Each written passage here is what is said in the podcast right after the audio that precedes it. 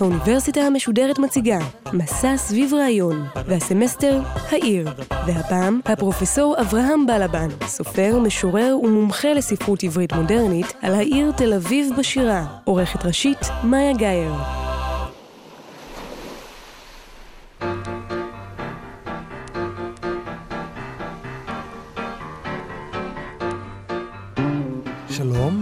אברהם בלבן. אולי שתי מילים על עצמי. יש לי למעשה כמה כובעים. לימדתי במשך שנים רבות כפרופסור לספרות עברית מודרנית בכמה אוניברסיטאות בארצות הברית, בעיקר באוניברסיטת מישיגן ובאוניברסיטת פלורידה. פרסמתי ארבעה ספרי שירה, שני רומנים וכשמונה ספרים של מחקר ספרותי. בארבע השנים האחרונות אני תושב תל אביב, ומפרסם בעיתון הארץ טור שבועי שנקרא רשימות תל אביביות. אלה רשימות שמספרות על תל אביב ועליי כתל אביבי חדש, ויש בהן תמיד גם איזה פן ספרותי הקשור לשפע הספרות שנכתבה על תל אביב. ובאמת, אי אפשר להתחיל שיחה על הספרות העוסקת בתל אביב בלי לציין את שפע הספרות שנכתבה על העיר העברית הראשונה. אם נוסיף לשירה ולסיפורת שנכתבו על תל אביב גם את ספרי הזיכרונות של מייסדי העיר ושל ילדים ונערים שגדלו בתל אביב הקטנה, לפנינו למעשה ספרייה שלמה. הייתי יכול להכין סירה שלמה על שכונת נורדיה למשל, כפי שהיא מתוארת על ידי משוררים כחיים גורי וכאבות ישורון, על ידי מספרים כיעקב שבתאי וכאמנון גולץ. אפשר היה להכין יותר משיחה אחת על סיפורת אוטוביוגרפית של סופרים שילדותם עברה עליהם בתל אביב, סופרים כשושנה שרירה, בנימין תמוז, יורם קניוק, נתן שחם ואחרים. וכמובן, ישנה תל אביב של שלונסקי ותל אביב של אלתרמן ולאה גולדברג ומאיר ויזלטיר. ומשוררים רבים נוספים. ולא צריך לשכוח שביאליק וצ'רניחובסקי אמנם כמעט שלא כתבו על תל אביב, אבל בשנות ה-20 וה-30 נכתבו שירים מעניינים מאוד על העיר החדשה על ידי משוררים מרכזיים כאורי צבי גרינברג ויעקב למדן. מכיוון שאי אפשר בשיחה אחת להקיף את כל הנושאים האלה, אתרכז הפעם בשירה התל אביבית. וגם בנושא הזה של השירה אתמקד בקטע מרכזי אחד בלבד. לפני שאגיע לשירים עצמם, כמה מילים כלליות על תל אביב כמקום ועל נושא דימוי המקום בכלל. פרופסור רוב שילדס, פרופסור לסוציולוגיה ולחקר ערים באוניברסיטת אלברטה שבקנדה, כותב בספרו Places on the Margin, Alternative Geographies of Modernity. אם כן, הוא כותב כי דימויי מקום נוצרים על ידי פשטנות יתר, סטריאוטיפיות ותיוג או מתן שם. וכך, בדרך כלל קיים פער גדול בין דימוי המקום לבין המקום המציאותי.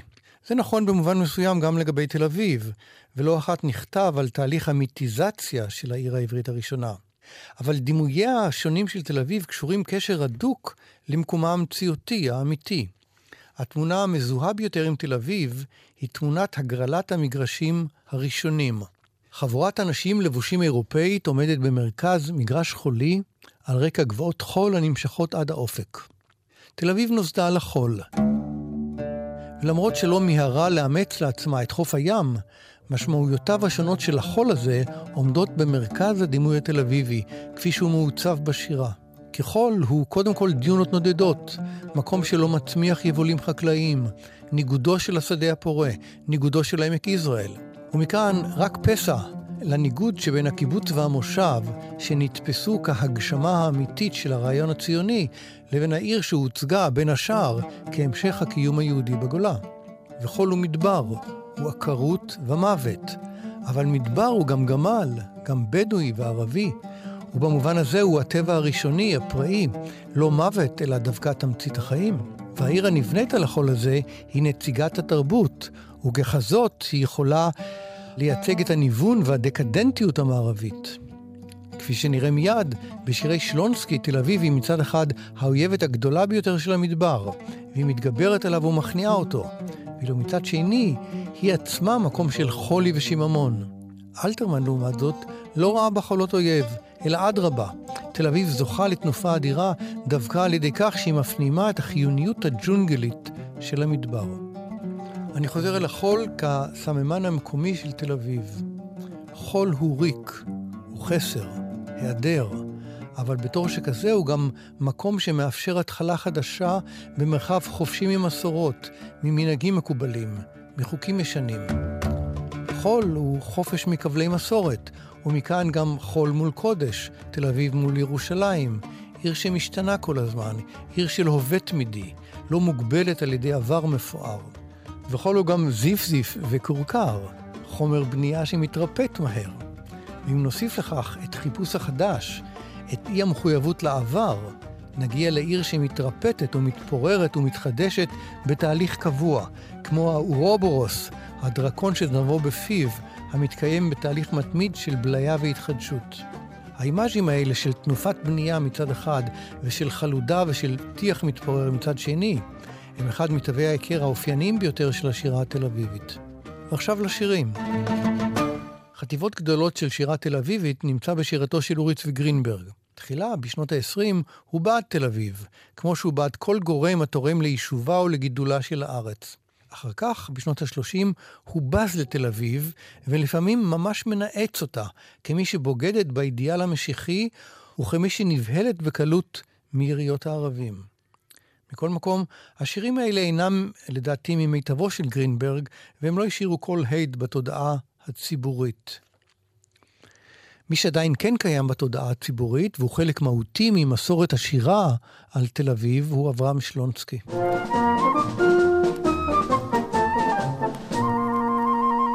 שלונסקי נולד ברוסיה בשנת 1900, נשלח ארצה בשנת 1913 כדי ללמוד בתל אביב בגימנסיה הרצליה, חזר לרוסיה במלחמת העולם הראשונה ושב ארצה עם העלייה השלישית בראשית שנות ה-20. שנה אחת עשה בקיבוץ עין חרוד, ואז התיישב עם אשתו בתל אביב. ההיטלטלות הזאת בין עין חרוד לתל אביב הביאה לכך שכל הסתירות הכרוכות בתל אביב ובחולותיה נמצאות בשירתו. מצד אחד, תל אביב בשיריו איננה אלא שלוחה של כרך אירופאי מתנוון, משמים ומנוכר. מצד שני, היא העיר העברית הראשונה, עיר שיש בה תכלתא דגאולה. איך פותר שלונסקי את המתח הזה? בספר שיריו הראשון של שלונסקי, בגלגל, כלול אחד משיריו הנודעים ביותר של המשורר, עמל. השיר בין ארבעת החלקים הוא שיר הליל ליד האנושית החזקה, העובדת, ולזיעה הנוטפת כמו טל. הדובר בשיר מציג את עצמו כגילומו של העמל, המבקש להקים קריה חדשה על החולות. החולות מסתערים על הקריה הנבנית כעדרי גמלים, אבל העמל מציב כנגדם בטון וכבישים ומנצח בקרב. אני מצטט, כאגרופים גדולים רבצו על החולות. בתים, בתים, בתים. סוף ציטוט. הבית הרביעי בסדרה הזאת הוא אולי הידוע ביותר מבין שיריו של שלונסקי. הוא פותח בשורות הלבישיני עם הכשרה, כתונת פסים לתפארת, ועם שחרית הוביליני אלי עמל. סוף ציטוט. חשוב לחזור ולהדגיש כי אין מדובר כאן בעמלו של החלוט החקלאי, אלא בעמלו של הבנאי העירוני. יש משהו קדוש בבנייה הזאת, והעיר כולה כמוה כיהודי המתפלל לאלוהיו. ציטוט: עוטפה ארצי אור כטלית, בתים ניצבו כתותפות, וכרצועות תפילין גולשים כבישים, סללו כפיים. תפילת שחרית כה תתפלל קריה נאה אלי בוראה. ובבוראים בנך אברהם, פייטן סולל בישראל. ובערב בין השמשות ישוב אבא מסבלותיו, וכי תפילה ילחש נחת. הבן יכיר לי אברהם, אור וגידים ועצמות. הללויה. סוף ציטוט. איך מיישב שלונסקי את שיר ההלל הזה לעמל העירוני עם שירתו המתרפקת על חלוצי עמק יזרעאל? הוא עושה זאת בין השאר על ידי כך שהוא למעשה מטשטש את הפער בין העמק החלוצי לתל אביב, ומתאר את העבודה בתל אביב כאילו הייתה עבודה חקלאית. האצבעות שלו הן, אני מצטט, אצבעות אוחזות מגל ביום קציר, חובקות רגב, כוסה חרול. סוף ציטוט. מכל מקום, המחזור עמל הוא יוצא דופן בקובץ הזה. סדרת השירים בתל אביב, המופיעה באותו קובץ שירים עצמו, היא אופיינית הרבה יותר. תל אביב מתוארת בסדרה הזאת כעיר של בדידות, של שיממון ובטלה, והמשורר המטייל ברחובותיה אחרי חצות שואל את עצמו לשם מה ילך לחדרו, וחדרו, אני מצטט, כארון מתים המחכה למיתו. סוף ציטוט. בניגוד גמור לשיר עמל, אין בעבודה הקשה בשיר הזה כל גאולה, כל מרפא. אדרבה, השיר מסתיים בשורות הבאות: יום יום אעמול עמלי, ערב אשוב לביתי, ולא אנעל הדלת. וככלב במלונה, אכרסם ברעב את הפת הקלוקלת. סוף ציטוט. לעומת התיאור הנלהב, המעצים של העבודה, בשיר עמל, כאן יש הנמכה גדולה של המשורר הפועל, המושווה לכלב במלונה, הנאלץ להסתפק בפת קלוקלת. כמו שירתו התל אביבית של אורי צבי גרינברג, שבמקרים רבים ליוותה אירועים אקטואליים, גם שלונסקי כתב את אחד משיריו הידועים ביותר בעקבות המאורעות. אני מתכוון לפואמה מולי שמעון שנכתבה בעקבות פרעות תרפ"ט. השיר בנוי על עימות דיכוטומי בין המדבר לעיר, בין טבע לתרבות. המדבר הוא ישימון, והוא שממה ושיממון, והוא תוקף את העיר ומנסה להשמידה. העיר מגייסת לעזרתה את הגמל, סמלו של המדבר, ונעזרת בו לבניית בתיה. אני מצטט: הכנעתיך היום גמלת שבתון, דווקא את תביאי מלט לבטון. שלונסקי, בתחכום הלשוני המוכר שלו, חורז כאן גמלת עם מלט, ובהמשך הוא חורז גמלי עם השיר החלוצי "יא חלילי עמלי". החריזה הזאת מאמתת כאן היטב את שני אגפיו של העימות בין טבע לתרבות. עימות דומה בין העיר לחולות מציג שלונסקי בסדרת דברים הפותחת את הקובץ על מילט. שוב נמצא כאן את הכביש כאבנט, את הבתים כאגרופים עזים וכיוצא בזה. אבל שלונסקי לא הפך להיות משוררה של תל אביב. הדחף השירי העמוק שלו הוא דחף רומנטי המחפש את הטבע ורואה בעיר בטון אטום, חלונות אטומים וניכור. בתחילת שנות ה-30, כשתל אביב בשיא תנופת הבנייה שלה, הוא כותב סדרת שירים כמו סולמות, שבה הוא לועג לבנייה המואצת, שכמוה כבניית ארון מתים. ציטוט: והם בונים, בונים, בונים, כל כך לבן הסיד בעריבה זו המרובעת. הלובן תכריכי, העריבה ארון, כאילו מישהו איבד עצמו לדעת. והם עולים ומעלים את הגופה בפיגומים כמלט לתוכו בין לבינה ובין אריח. ובית על תילו. רק בלילות אימים רואה סגי נהור בהתפורר הטיח. אז יתארכו קירות, יתעקממו מאוד, כאילנות הניבטים מן הבריכה המתנועת. ושוב מלבין הסיד, ולא נודע הסוד, כי מישהו איבד עצמו לדעת. סוף ציטוט. אין ספק, ברובד העמוק ביותר שלו, שלונסקי מתרפא כרומנטיקן על הטבע, על צמחיו ואדמתו וחיותיו, ורק במקרים ספורים הוא נחלט להלל ולשבח את תל אביב. יחס שונה לגמרי לתל אביב נמצא בשירת בן דורו של שלונסקי, נתן אלתרמן. אלתרמן נולד בפולין ב-1910 ועלה עם משפחתו לארץ בשנת 1925. ב-1928 הוא נשלח לפריז ללמוד אגרונומיה, אבל כשחזר ב-32 נמשך לתל אביב ומהר מאוד השתלב בה. מעניין ששיריו הראשונים הם ברוח שירי הכרך הגדול והמנוון, נוסח שלונסקי. השיר הראשון שפרסם בשטף עיר בשנת 1931 הוא מעין שיר הספד לעיר הגדולה. הוא מסתיים בבית שמתאר את העיר כסיום נתיב. כלומר, הכרך, העיר הגדולה, הם סופו של מהלך היסטורי שהתחיל עם איזה אב קדמון. הכרך הזה הגיע לסוף דרכו, והמשורר מרגיש כי, אני מצטט, שמי נתלו ללא מופת כעטינים ריקים. סוף ציטוט. התפיסה הזאת והאימאז'ים האלה מוכרים היטב משירי שלונסקי.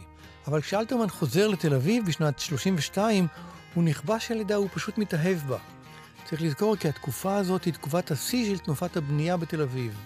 אלתרמן גם הגיע מפריז עם תפיסת עולם חדשה, יונגיאנית. בניגוד לשלונסקי שראה את העולם דרך אופוזיציות בינאריות, דיכוטומיות, שאין ביניהן כל אפשרות של פשרה, אלתרמן הגיע מפריז עם תפיסה דיאלקטית של תזה, אנטיתזה וסינתזה. כלומר, לא עוד מלחמת אין קץ בין טבע לתרבות, אלא סינתזה בין הטבע לתרבות. סינתזה שבה התרבות ניזונה מן החיוניות הקדמונית של הטבע. באחת הרשימות המוקדמות ביותר שלו, תחת הכותרת תל אביב, ציורים, 1932, אלתרמן מתאר את תל אביב הנבנית על מדבר החול כמדבר חדש. גרגירי החול הנכלאים תחת מעטה הבטון אינם מעוררים כלל את צערו, שכן, אני מצטט, מוכרחה תל אביב לגדול, להיות כאחיותיה הרחוקות, מדברית ומדבירה, זרה ונאהבת, רבת המון ויופי וגבורה. עיר, עיר ג'ונגל וחשמל וברזל. והוא מסכם, על רקע הישימון הולך ומתיילד מדבר חדש, בכפרי הארץ ובשדותיה תנובה על רקע הישימון, וכאן מדבר חדש, אשר יהיה מפואר ועז ואכזרי מן הקודם. המשך ברור לתפיסה הזאת, ותשובה עקיפה לשלונסקי נמצא באחד השירים המרכזיים בספר שיריו הראשון של אלתרמן, כוכבים בחוץ, 1938. השיר ליל שרב פותח בתיאור לילה שרבי. השרב מבקש להמית את העיר, להשליט עליה את חיותיו ואת חולותיו. אבל העיר, בניגוד גמור לעיר המתוארת בפואמה של שלונסקי, אינה משיבה מלחמה שערה, אלא משיבה אהבה שערה. היא מתוארת כאישה מלאת תשוקה הנכנעת לגבר הכובש אותה. המדבר מתואר כאן כאביה וכמולדתה של העיר, והעיר נשבעת לשמור על חיוניותו העצומה. תפיסה זו מסבירה את תיאוריה של העיר הנבנית הכלולים בשירי העיר בכוכבים בחוץ. תיאורים המעניקים מימד מיתולוגי לבניים ולחיליהם. אסתפק כאן בשתי דוגמאות קצרות. השיר יום הרחוב מתאר בניית רחוב, סלילת כבישים והקמת בתים. אולם הבנייה הזאת מתוארת כמשהו מיתי, כתהליך שבו הרחוב הוא כמו נפיל, הוא כמו תנין גדול, כמו לוחם. השיר כולו מלא היפרבולות, מלא סימני קריאה המעידים על התרגשותו הגדולה של הדובר. ציטוט: מאב האבק, הזוהב כלביא, אזנק ואקרא מן החוף, תבורך אהובי, אור לבבי, גיבורי הנוצץ, הרחוב. תופעה דומה מאפיינת את שאר שירי העיר בכוכבים בחוץ.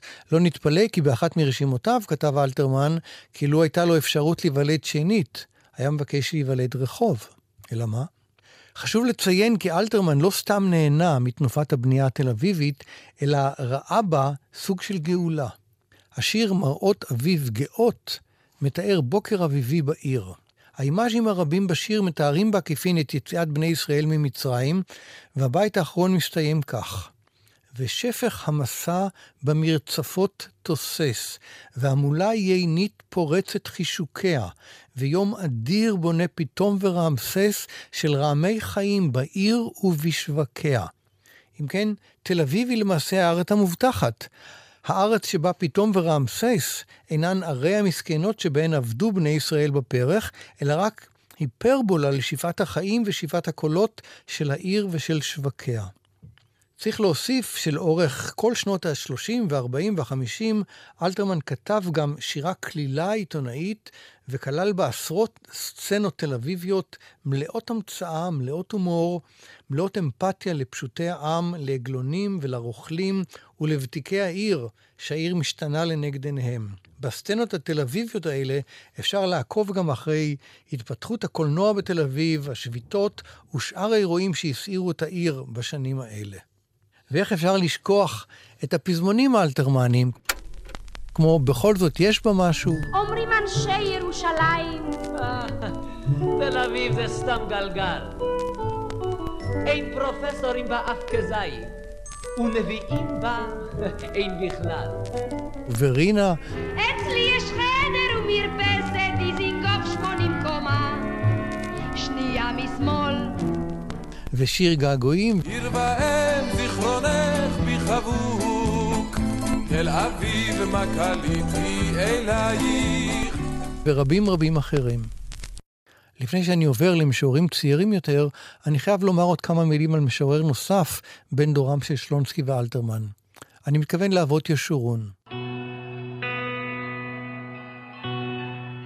בניגוד לשלונסקי ולאלתרמן, התל אביב שלו הרבה יותר אישית והרבה יותר קונקרטית. הוא לא רואה אותה דרך משקפיים בינאריות נוסח שלונסקי, ולא דרך משקפיים מיתולוגיות נוסח אלתרמן, אלא דרך מראות העיירה שעזב בפולין. אני מצטט: המקומות שהיינו, הבתים שראינו, האנשים הקרובים הולכים אחרינו בסמוי. וכך קרה שתל אביב הלכה אחרי העיירה שממנה באתי. העיר תל אביב מקבלת זאת בהבנה. היא הבינה שאוהבים בה רחובות ופינות שונות המזכירים את העבר, וכאשר הורסים בית, אוי, זה לא טוב. תל אביב, עיר הקודש. כך כתב ישורון בשבר הסורי-אפריקאי. ומבחינתו, לכן, כשהורסים את נורדיה, זה כאילו הורסים פעם נוספת את העיירה שלו. וכך הוא מתאר את מעשיו בעיר באופן הרבה יותר ספציפי. אפשר ללכת אחריו רחוב אחרי רחוב, שכונה אחרי שכונה, לראות את הבתים ולשמוע על אנשים ספציפיים שגרו ברחובות האלה. אם אלתרמן רמז לעיר המזדקנת בשיר לירי קצר בשם בית ישן ויונים, הרי ישורון לא תיאר בית סתמי חסר שם, אלא תיאר את הרס בתי שכונת נורדיה, והקדיש קובץ שלם להרס של בית אחד ברחוב ברדיצ'בסקי. הכתיבה האישית של ישורון מכתיבה כתיבה הרבה יותר מינורית, הרבה פחות חגיגית מזו של שלונסקי ואלתרמן. לא נמצא אצלו את החריזה העשירה והריתמוס המדויק והמתנגן של אלה. גם התחביר שלו הרבה יותר אישי. התחביר המרוסק הזה משתלב יפה עם העיר הזאת, שכולה שעטנז, שבה בתים מתבלים במהירות, ושרחובותיה מעמידים זה ליד זה בתי פאר ליד צריפים. יחד עם זאת, התחביר הזה יצר איזה חיץ בין השירים לבין קהל קורא השירים. וכך מצד אחד נהנה שורון מהערכה רבה בקרב מבקרים וחוקרי ספרות, אבל נשאר די סתום בעצם לקהל הקוראים. תיאור אחר לגמרי של תל אביב נמצא בשירתו של אריה סיוון, מי שהיה אחד ממייסדי חבורת לקראת המפורסמת, חבורה שבה היו חברים גם יהודה עמיחי, נתן זך, דוד אבידן ואחרים. סיוון נולד בתל אביב בשנת 1929, ותל אביב שלו היא קודם כל בית, מקום אינטימי, מוכר, קרוב. בספר שיריו אישורים, שראה אור בשנת 1982, כלולים שירים רבים על תל אביב. כמה מהשירים האלה הביעו אהבה גדולה לעיר העברית הראשונה. בשיר "לו הייתה תל אביב באר", כתב כי לו הייתה בתל אביב באר, היה מדמה את עצמו לפרד או לחמור הסובבים קשורי עיניים, לעלות במים מן האדמה. הבאר הזאת הופכת בסיומו של השיר ללב, והמים לדם שהלב שולח לכל חלקי הגוף. בריאיון שערכתי איתו עם צאת הספר אמר בין השאר, נו טוב, אני יליד תל אביב, זה קשר דם. אני איני אדם מופשט. צריך להיות בסיס מוצק, ארצי, שקיים כל הזמן. ואחד הבסיסים האלה שלי הוא תל אביב. זה המקום היחידי בעולם שכאשר אני מגיע אליו, אני מרגיש כאילו אני מתקבל באמת. בשירי אשרורים תיאר סיוון מספר פעמים את הים ואת החולות כרחם שממנה נולד, ובכמה מן השירים תיאר סיטואציות של הרמוניה גמורה על החוף. בספרי שיריו הבאים היחס הזה לתל אביב אה, השתנה במהירות. ראשית, נוסף לשירים יסוד ברור של געגועים לעיר כפי שהכיר אותם שורר בילדותו. אבל השינוי הגדול ביותר חל ביחס לים.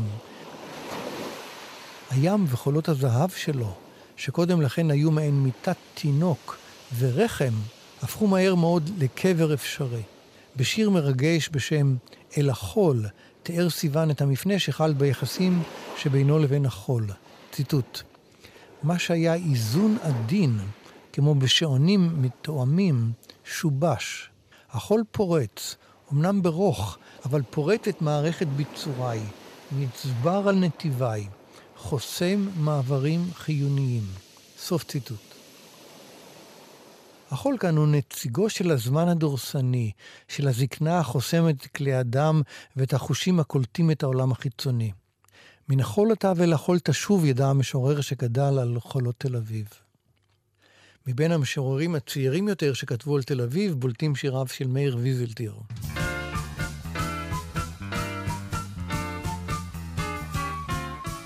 ויזלטיר נולד במוסקבה בשנת 41, עלה לישראל בשנת 49, ובגיל 14 הגיע לתל אביב. העמדה היסודית שלו היא עמדה של מבקר תרבות בוטה, המבקש לחשוף את השקרים והמסכות שמאחורי הסיפורים והמיתוסים והאידיאולוגיות שהתרבות הישראלית אימצה לעצמה. במובן מסוים שיריו אינם רק ניסיון לתיאור מדויק ככל האפשר של תל אביב, אלא הם גם שירים נגד תל אביב של אלתרמן ושלונסקי. הרגעים היחידים שבהם הוא מוצא מעט סימפתיה לעיר, הם כשהעיר מוכת הגשמים היא, ציטוט, כאישה שהטילוה בבגדיה לאמבט. בריונים עשו לה את זה. והיא משוטטת עכשיו חרופה ברחובות, מייחלת לחסד. עשו נא חסד עם העיר הזאת. אמרו מילה חמה אליה. סוף ציטוט. ואם יש לו סימפתיה לתושבי תל אביב, הרי זה דווקא משום שהיא עיר בלתי מרגשת, מאורת טיח נואשת, נדנדת פח רועשת. אחד השירים היפים ביותר שלו בסדרה שרטוטים תל אביבים, כולל ארבע שורות בלבד. רחוב אבן גבירול מקביל לרחוב דיזנגוף, ורחוב דיזנגוף מקביל בחלקו לרחוב בן יהודה. כמו שלושה מיתרים עזובים ששרדו בנבל דוד. מכל מקום, הסימפתיה שיש לוויזלטיר לתל אביב היא מוגבלת מאוד. לא אוכל לצטט כאן במלואו את השיר צילום אוויר צולל, המופיע בסברו של ויזלטיר, שירים איטיים משנת 2001, אבל די להשמיע כמה שורות ממנו כדי להבין את עוצמת הבוז והכעס שמעוררת תל אביב במשורר. אני מצטט: תל אביב היא בור חשוך ומחניק של שממה רוחנית חדשה. עיר החיים עוטה המסכה המוטרפת בפרוטה, המרקדת על קברי העבר והעתיד. כי רק בעיר הזאת גם לעתיד יש קבר, והיא מוצאת כף לילדיה המכורסמים ללא הרף, בלי משים. עיר בלי מודעות, בלי זיכרון, בלי רצון. או נורא מזה, עיר של זיכרון מדומה, מטורלל, מחליף שקר שקוף בשקר שקוף, מודעות תדמיתית יחצנית, רצון פסיכוטי. עיר שעושה כמו, או אף גרוע מזה, מדמה לעצמה שהיא עושה כמו. מתה לעשות כמו, כמו ניו יורק, כמו אמסטרדם, כמו שטוטגארט, כמו משהו. אבל המעטה התרבותי המנצנץ של הדק ושביר ומתמוסס ובעל תוחלת ימים של שלט ניאון. עטיפה רפויה כרוכה סביב גוש של משוש, רוויחה דוחה של חומרנות מטומטמת, כוחנות תינוקית תובענית, אלימה, עצלות בוהה, התפנקות בריונית, ניצול דורסני, מניפולציה קצרת רועי, שחיתות, אטימות, שעמום, שיתוק רוחני, עזובה, ריקנות תפוחת קרס, מפוהקת, חיוך נושר אל הטבור. סוף ציטוט. ואולי עוד כמה מילים לסיום. תל אביב, כמרכז חיי התרבות והספרות בארץ, ממשיכה לככב בשירה העברית. כמה וכמה אנתולוגיות הוקדשו כבר לשירי תל אביב. האוסף האחרון של שירת תל אביבית, נכון להיום, יצא בסוף אה, 2016. זהו גיליון מיוחד של עיתון 77 בעריכת רפי וייכרט, שכותרתו תל אביב-יפו דיוקן שירי. ובו למעלה ממאה שירים של משוררים שחלקם ילידי שנות ה-20 וחלקם ילידי שנות ה-80, והוא מתרכז בעיקר בשלושת העשורים האחרונים. תל אביב המתוארת כאן היא הרבה יותר אישית מתל אביב של אלתרמן ושלונסקי. בחלק מן השירים העיר היא אה, רקע בלבד לחוויות של אהבה, של בדידות ושל געגועים, ובחלק מהם היא הנושא עצמו. שוב נמצא כאן את החול, את העיר המתפוררת ומתבלה במהירות, את הפאר ואת האפר. כצפוי, תל אביב הזאת מעוררת איבה ואהבה גם יחד. מעניין להזכיר כי כבר יצחק למדן בשיר אה, ברחוב שראה אור בשנת 1930, כותב על תל אביב, אני מצטט, אהבתי קריה זאת, אהבתיה ושנאתיה. את הכפילות הזאת נמצא גם באנתולוגיה הזאת. ואולי אסיים בכמה שורות מתוך שירה של דליה רביקוביץ', שנקרא שוכבת על המים. השיר נפתח בעיר ים תיכונית מסריחה, גהרה על המים, ראשה בין ברכיה, גופה מזוהם בעשן ואשפות. סוף ציטוט. ובסיומו של השיר כותבת רביקוביץ', והיא אינה ראויה, אינה ראויה לאהבה או לחמלה. עיר ים תיכונית מזוהמת, איך נפשי נקשרה בנפשה. אני חושב שזה תיאור ממצה של רבים מן השירים שנכתבו על תל אביב. לטוב או לרע, נפש רבים מאיתנו נקשרה בנפשה.